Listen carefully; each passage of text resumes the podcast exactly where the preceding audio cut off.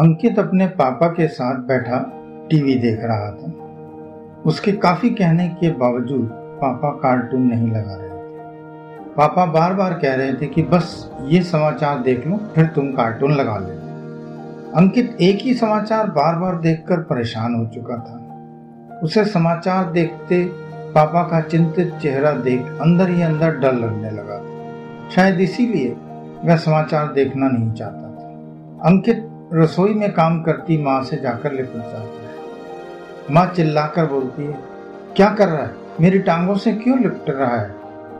देख नहीं रहा कि मैं रोटी बना रही हूँ? माँ के कहने के बावजूद भी, जब अंकित टस से मस नहीं हुआ तो माँ ने काम करते हुए अंकित को गुस्से से देखा। अंकित की आँखों में आँसू देख वह हैरान हो जाती है। वह झटपट गैस बंद कर वहीं पैर के बल बैठ अंकित को अपने सीने से लगाकर बोली, क्या हुआ पगले? तू रो क्यों रहा है? पापा ने डांटा है क्या? अच्छा उन्होंने तुझे टीवी नहीं देखने दिया होगा। अंकित की आँखों से आँसू झरझर बह रहे थे। माँ ने उसे ऐसे रोते कभी नहीं देखा।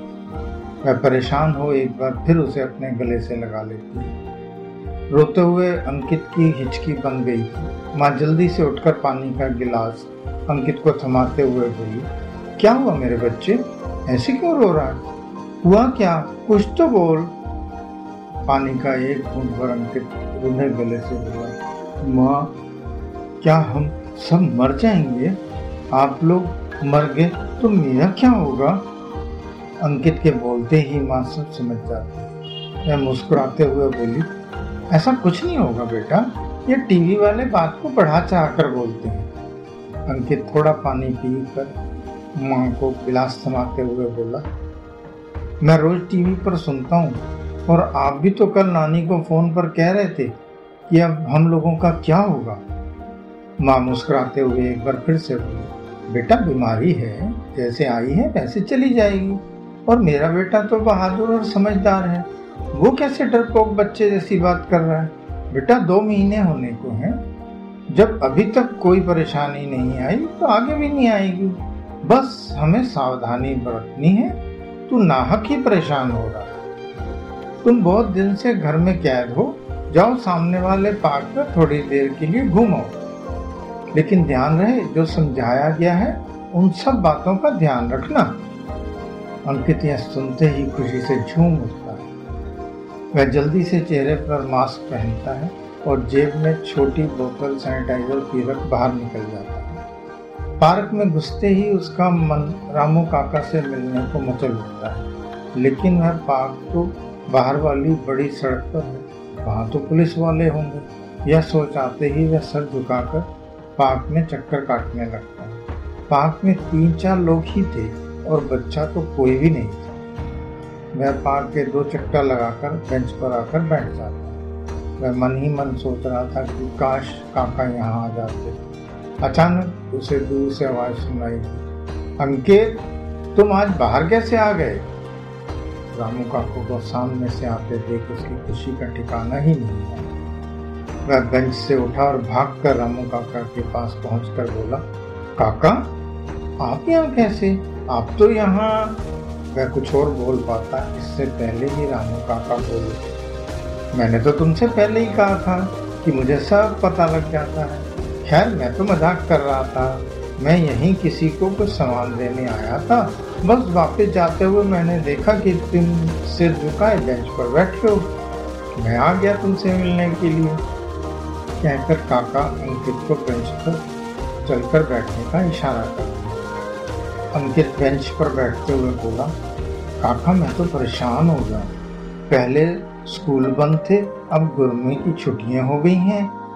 दोस्तों से मिले मौज मस्ती किए बहुत दिन हो गए। अब की बार तो नानी के घर भी नहीं जा पाऊँगा। अभी दो महीने और घर में रहना पड़ सकता है।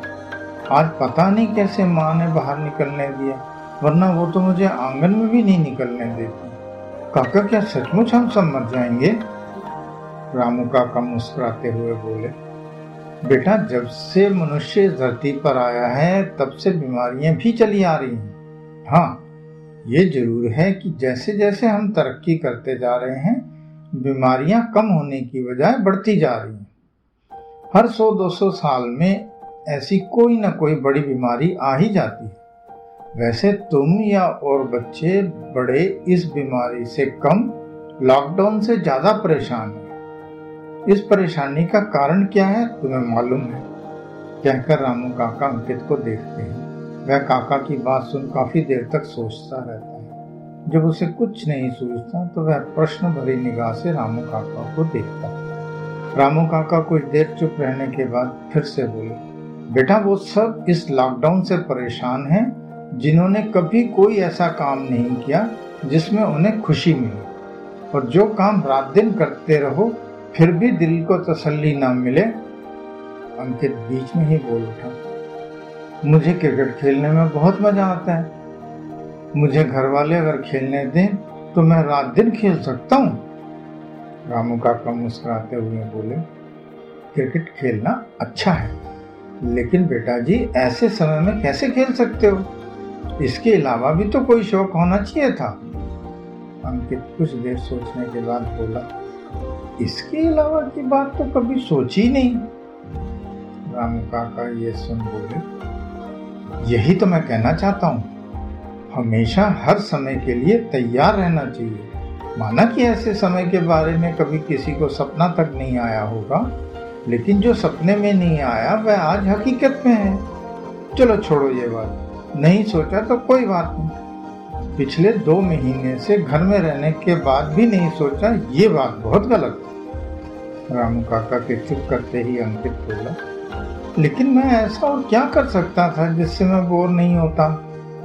रामू काका गंभीर स्वर में बोले, मैं तुम्हें बीते समय का एक किस्सा सुनाता हूँ। तुमने न्यूटन का नाम तो सुना होगा। कहकर रामू काका का अंकित को देखते हैं अंकित के हाँ में सिर हिलाने पर वह फिर से सोलह सौ पैंसठ ईस्वी में इंग्लैंड और यूरोपीय देशों में प्लेग की बीमारी फैली थी।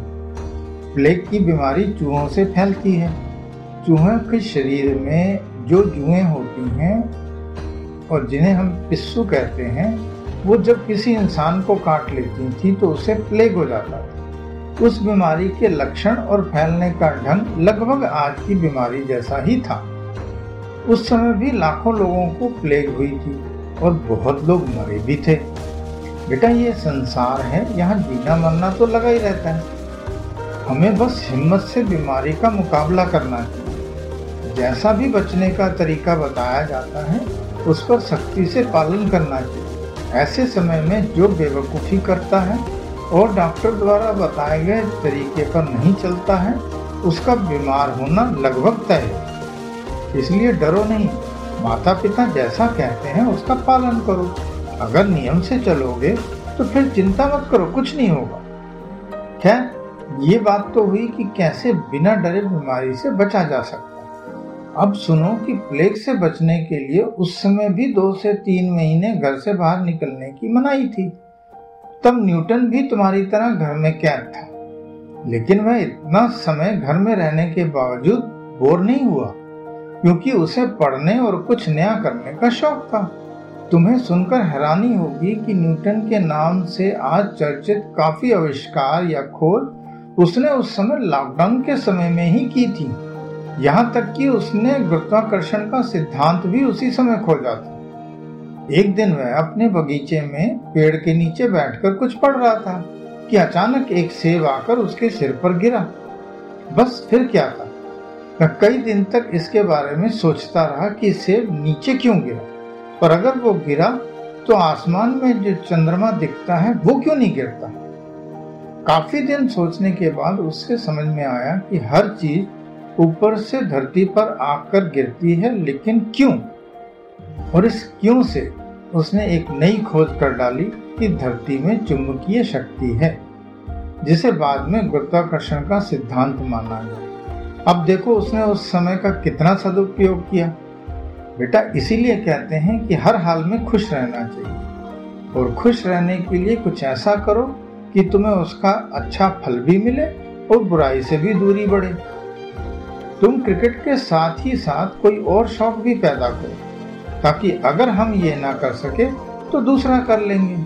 अगर वो भी ना कर सके तो तीसरा कर लेंगे। जैसे तुम्हें अच्छी कहानी की किताबें पढ़ने या कोई छोटी सी कविता या कहानी लिखने का भी शौक होता, या तुम्हें ड्राइंग या संगीत का शौक होता तो तुम बिल्कुल भी बोर नहीं होते और तुम्हें पता भी नहीं लगता कि दो महीने कब गुजर गए। ये सब शौक तुम घर के अंदर ही बैठकर आराम से पूरे कर सकते हो। ऐसे काम करने पर हर इंसान को इतनी ज़्यादा अंदरूनी खुशी मिलती है जितनी उसे किसी और काम से मिल ही नहीं सकती।